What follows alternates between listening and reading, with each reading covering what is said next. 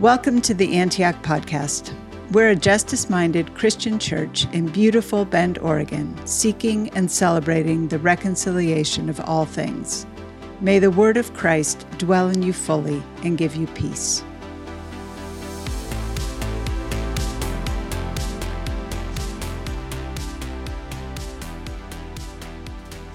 Scripture reading today is from the book of Matthew, chapter 7, verses 21 through 29.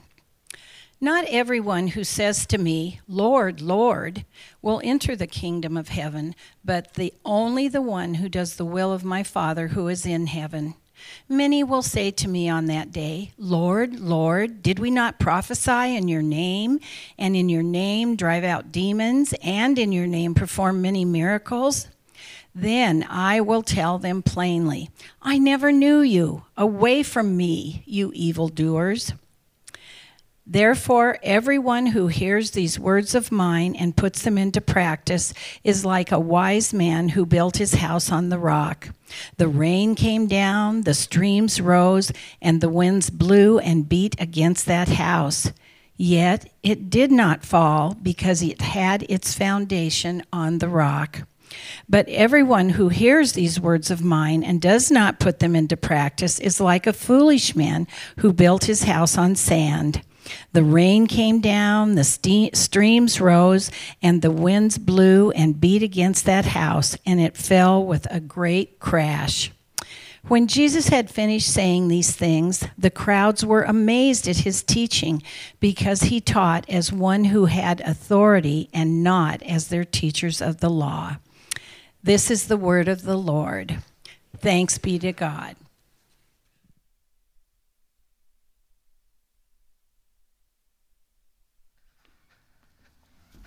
Morning, church.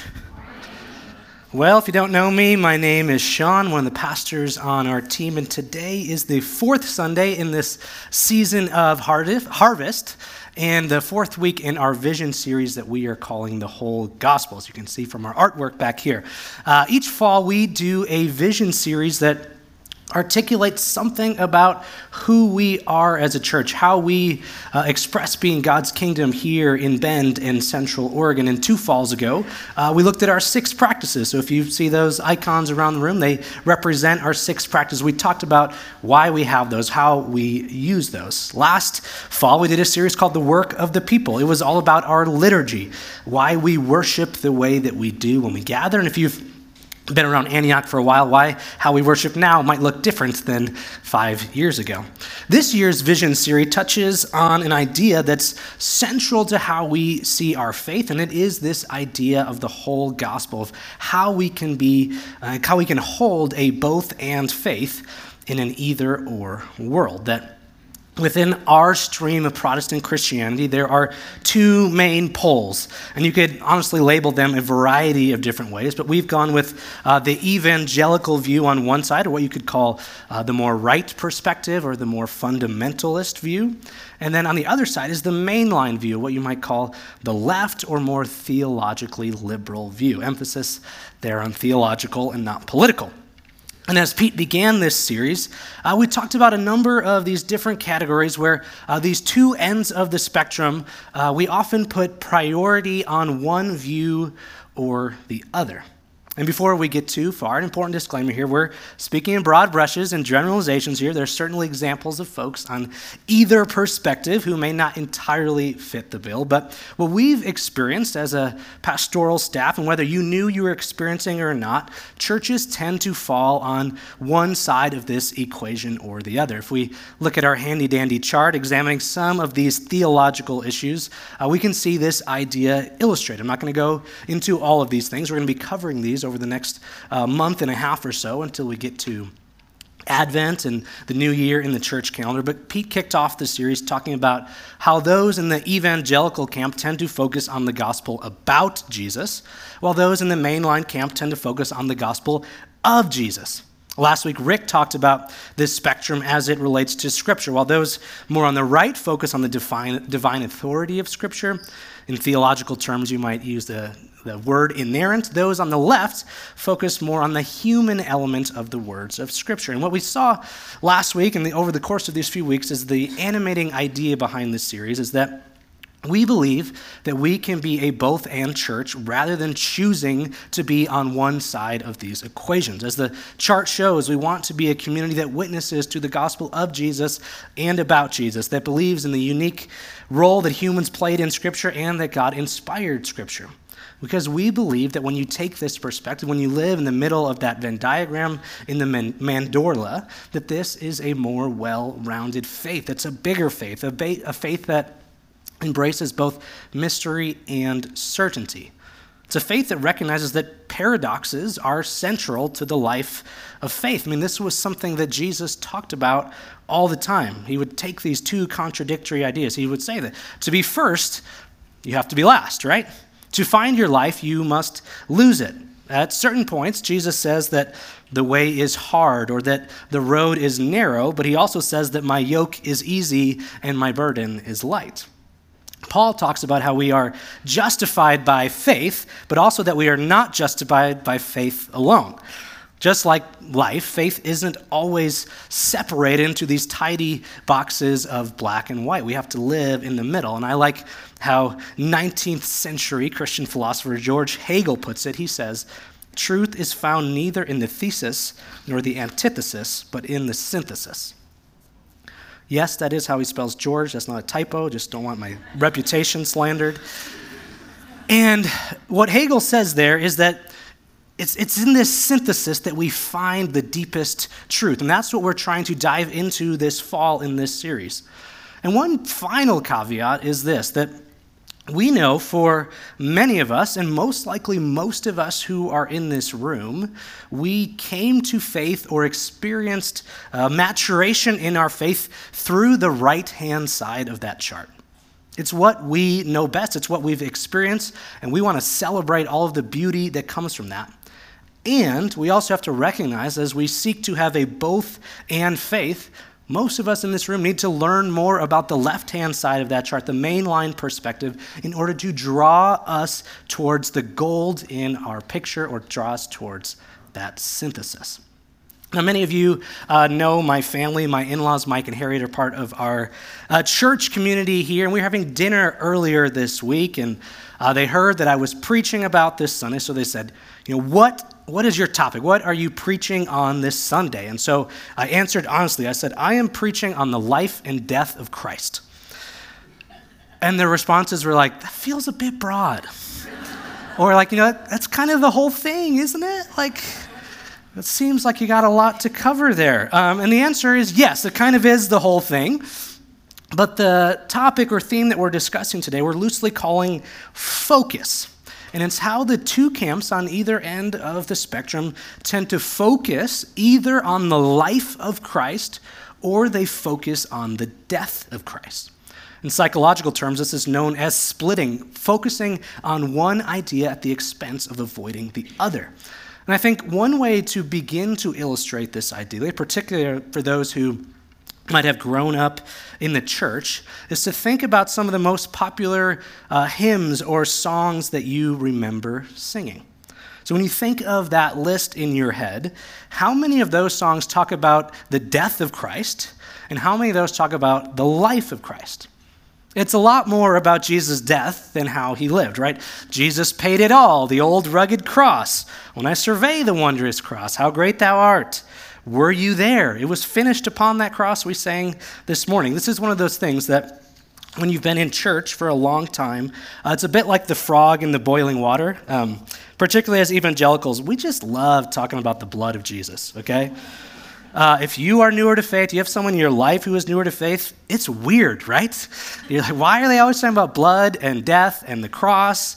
It can be strange looking from the outside. Those of us who've been a part of it, we don't realize. So I'll say there, are, there aren't many songs that we talk about that where we sing about Jesus' life, what he did, about his miracles, about his ministry, about uh, his commandments. For another example, we can talk about the Apostles' Creed. It's one of the few things that just about every Christian can agree on, but it says this about Jesus I believe in Jesus Christ, his only Son, our Lord, who was conceived by the Holy Spirit. born of the Virgin Mary, suffered under Pontius Pilate, was crucified, died, and was buried. He descended to the dead.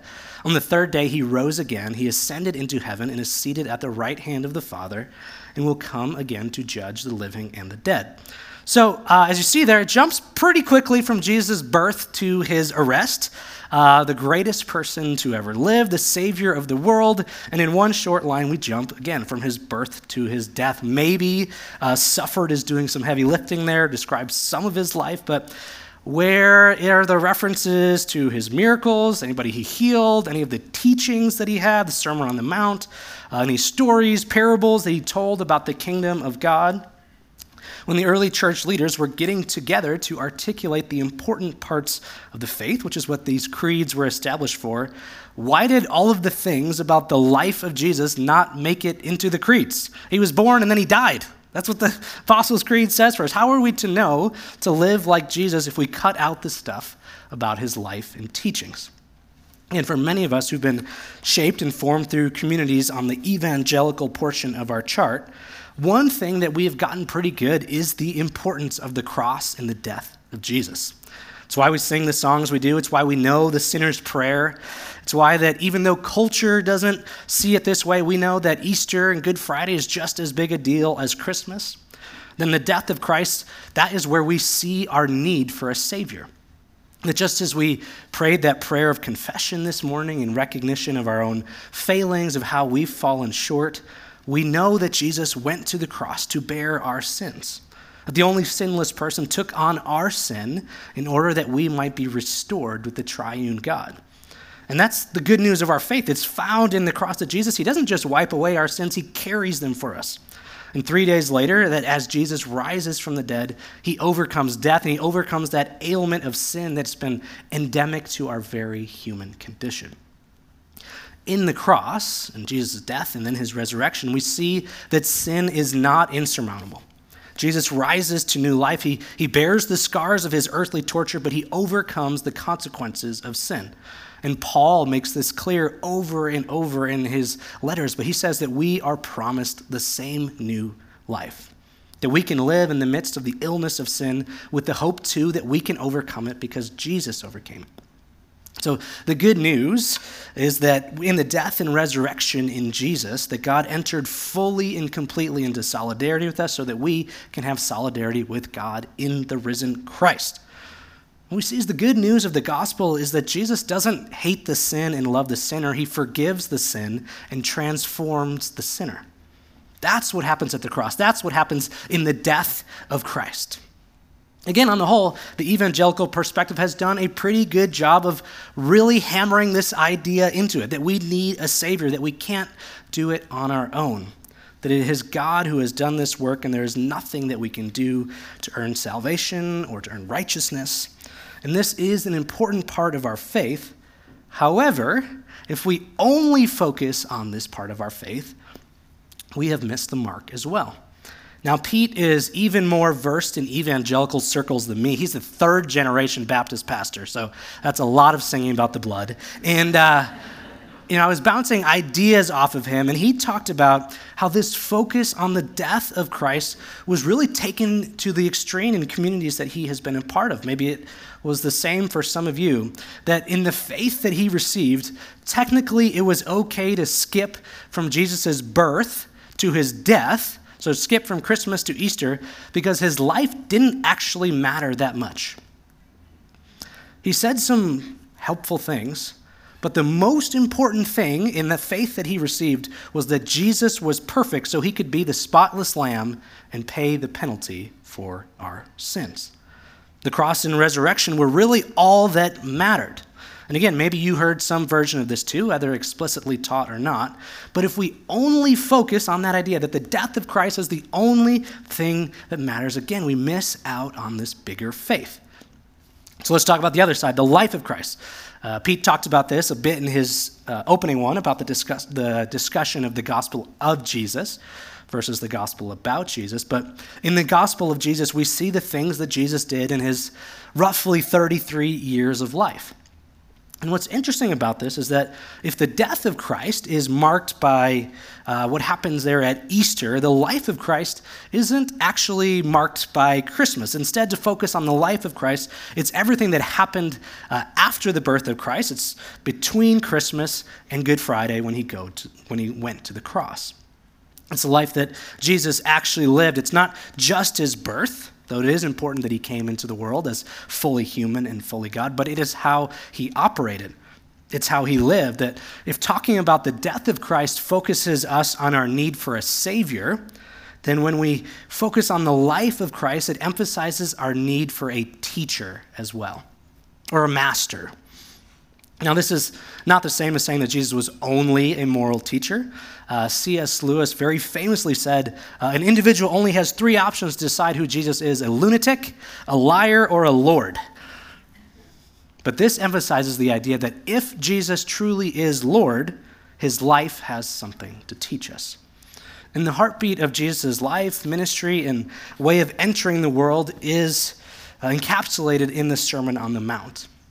Our text today is in Matthew 7, and it comes from the last of the three chapters that comprise the Sermon on the Mount. We'll talk about some of the specifics in a moment, but I want to go to the end first. In verse 28, it says this It says, When Jesus had finished saying these things, the crowds were amazed at his teaching because he taught as one who had authority and not as their teachers of the law.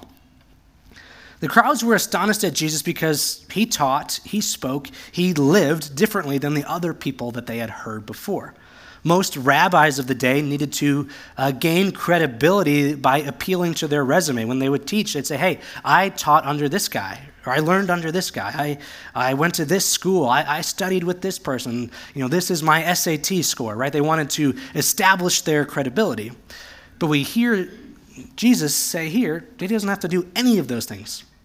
He doesn't reference other sources or scholars, he speaks to them as God himself.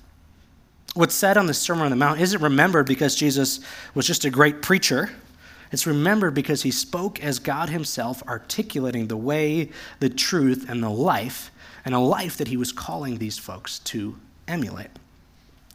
And the problem for many of us who've been shaped uh, more on the right side of that chart, again, this could be explicitly or implicitly, is that we've been taught to not take Jesus' words seriously.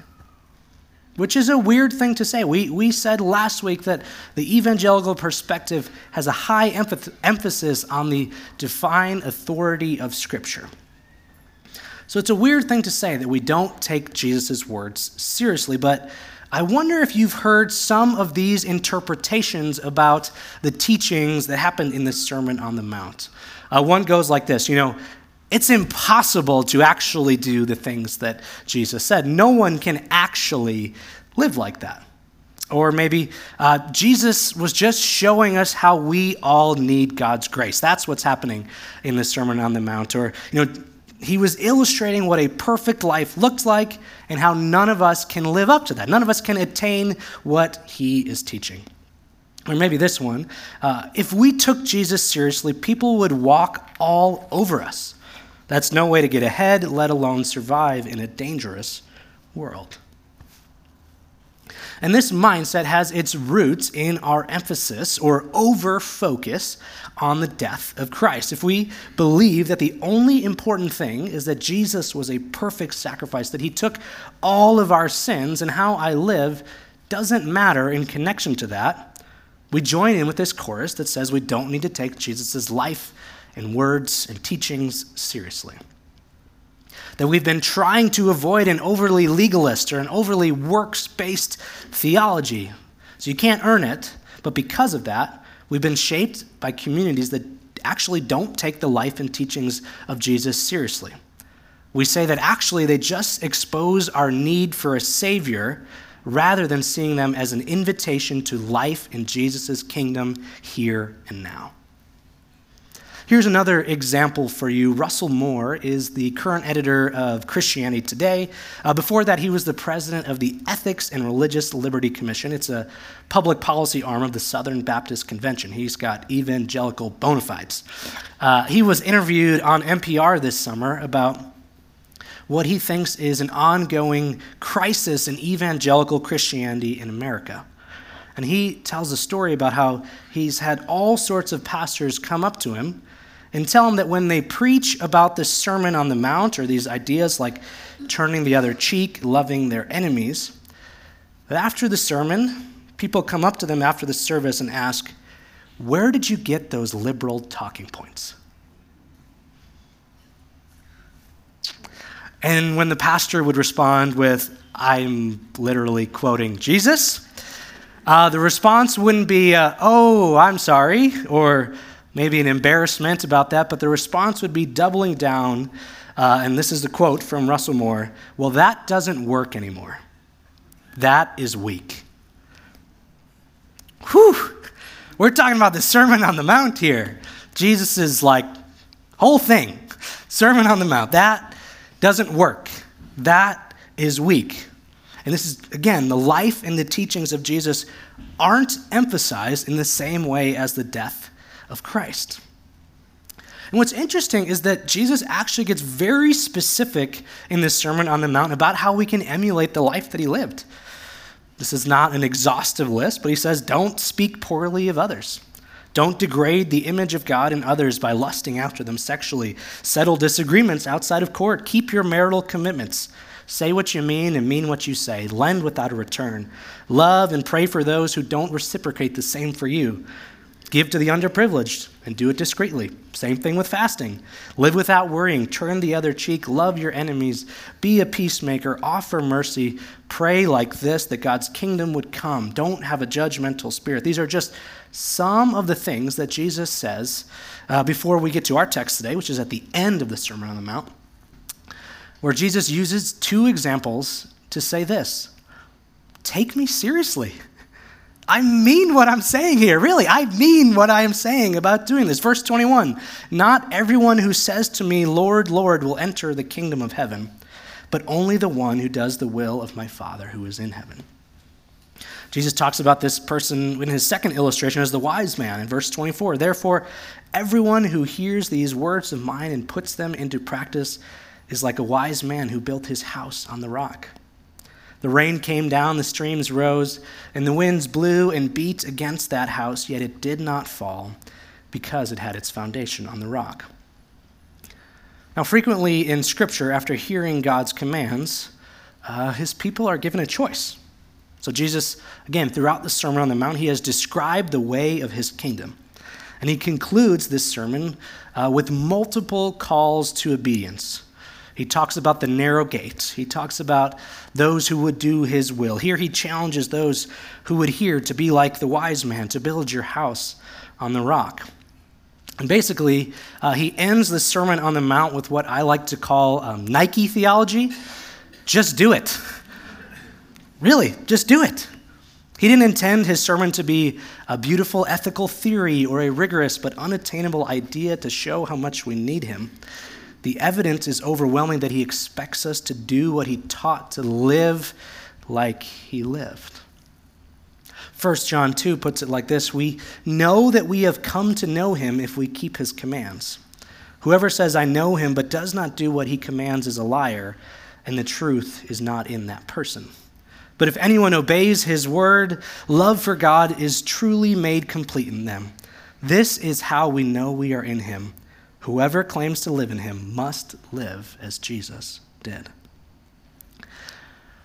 And again, the, the right side of our chart has done a really great job of hey, we can't earn this. We can't earn our salvation. We can't earn righteousness. And I think for me, I just kind of grew up going to church on Christmas and Easter. And when I hear this idea of, oh, you got to keep the commands, you got to keep the commands, my perspective on what faith was was that it was a list of things that you mostly couldn't do. That was what faith in Jesus was. Uh, but when I got into high school, I made a new friend named Mike, and Mike was very strange. Um, Mike had long hair, and he sat in front of me in algebra, and he never dried his hair after taking shower. And so my desk was always wet from Mike's hair, first period every day when I was a freshman in high school. And uh, I got to know Mike more, and Mike was just radically different than anyone else that I'd ever met. The way he treated people, the way that people wanted to interact with him. And there was just this something infectious about him. And I would later find out that Mike was different because he lived out this life and love of Jesus. And in his example, just how he lived as a 15 year old freshman at high school, what I began to realize is that faith in Jesus isn't about limiting my life or telling me what I can or cannot do, but that the life of Jesus is actually how we live life to the full. We see that as followers of Jesus, as we live life to the full, we're called to participate in actions that anticipate the way God's world will be. Where the left side of our chart gets in trouble is where the actions of Jesus or the life of Jesus gets separated from what he accomplished on the cross. The evangelical side of our chart has the tendency to want the king without the kingdom. The mainline side of our chart has a tendency to want the kingdom without the king. But we see it's not about doing certain things or living this life in a certain way in order to get right with God. It's about living out the way of Jesus to bring about God's kingdom because we know we've already been made right with God. So if we believe Hegel to be right, it's not about thesis or antithesis or left or right or mainline or evangelical. It's in the synthesis that we find truth. How do we find the synthesis between the life and the death of Christ? How do we avoid leaning too far into either direction? Or how do we avoid just being in the mushy middle and not caring about either of them? What we see that we need is both orthodoxy and orthopraxy, which are just fancy theological terms for right thinking and right living. We know this from other areas of our lives, but our beliefs shape our practices. How we think about something uh, affects how we live it out. If we look at our chart and our commitment to living in the both and, we could say that right thinking plus right living is this Mandorla manifesto. Our beliefs and our actions, they must go together. They are intertwined. Now, for those of you who've been watching the new Star Wars show, Ahsoka, I got an example for you, okay? We learned about this idea between the relationship of a teacher and a student in Ahsoka and Sabine. And they said a relationship between a master and an apprentice is as challenging as it is meaningful that the death of Christ is endlessly meaningful to so many things. But if the life of Christ doesn't challenge us to live differently, does it really matter? What do we really believe if we're not challenged to make our life look different because of it? N.T. Wright puts it like this He says, Jesus died for our sins, not so that we could sort out abstract ideas, but so that we, having been put right, could become part of God's plan to put his whole world right. That is how the revolution works. These two ideas don't need to be on opposite poles because the truth that emerges in the mandorla, the truth that emerges in the synthesis is this it is only because of what was accomplished in the death of Christ that I have any hope of living out the life of Christ. Only because of what was accomplished in the death of Christ do I have any chance of living out the life of Christ. Because we have a Savior who defeated sin, we can live like our teacher and our master. When we maintain this perspective, we dodge the misconceptions on both sides of the chart. On the right, we can move away from avoidance or escapism or not being challenged to live differently because of our faith. On the left, we move away from work based righteousness or feeling as if we can change the world without God's help or do it all on our own. Spiritual formation guru Dallas Willard puts it more succinctly than I ever could, which I hate, but he says this We don't believe something by merely saying we believe it, or even when we believe that we believe it. We believe something when we act as if it were true. And that is our hope as we seek to be a both and community in all of these areas on our chart, but especially today as we talk about the focus of the life and the death of Christ. That we would believe so deeply about what happened with the death of Christ that we would act as if it were true by emulating the life of Christ. That we would recognize that we both need a Savior and a teacher, that the revolution would start with us. That as we live out of the death of Christ and into the life of Christ, we would do our part to help bring about God's kingdom today. That the security that we find in the death of Christ would lead us to live differently, even when it costs us something. That we wouldn't measure our choices by the ways of the world or how we could get ahead, but rather by how we can best live like Jesus in each and every moment. That every area of our lives would be different. Our relationships with each other, our choices at work, our parenting, our voting, our driving, how we think about violence, our relationship with the earth, whatever it is, you name it, would be different because we're living the life of Christ. And the world might say that we're weak the world might say that we're outdated, that we're going to get walked all over, that we aren't going to get ahead or win. But in spite of those criticisms, we would know that Jesus told us when we choose to live in the light of the life of Christ, we are building on a firm foundation. That when the waters come, we will be secure. That as we let Jesus invade our lives, everything would be different because of the life that he lived and the death that he overcame for himself and for each one of us. So, Antioch family, may we remain committed to both the death of Christ and the life of Christ in our beliefs and in our practices, and ultimately in our love. Amen.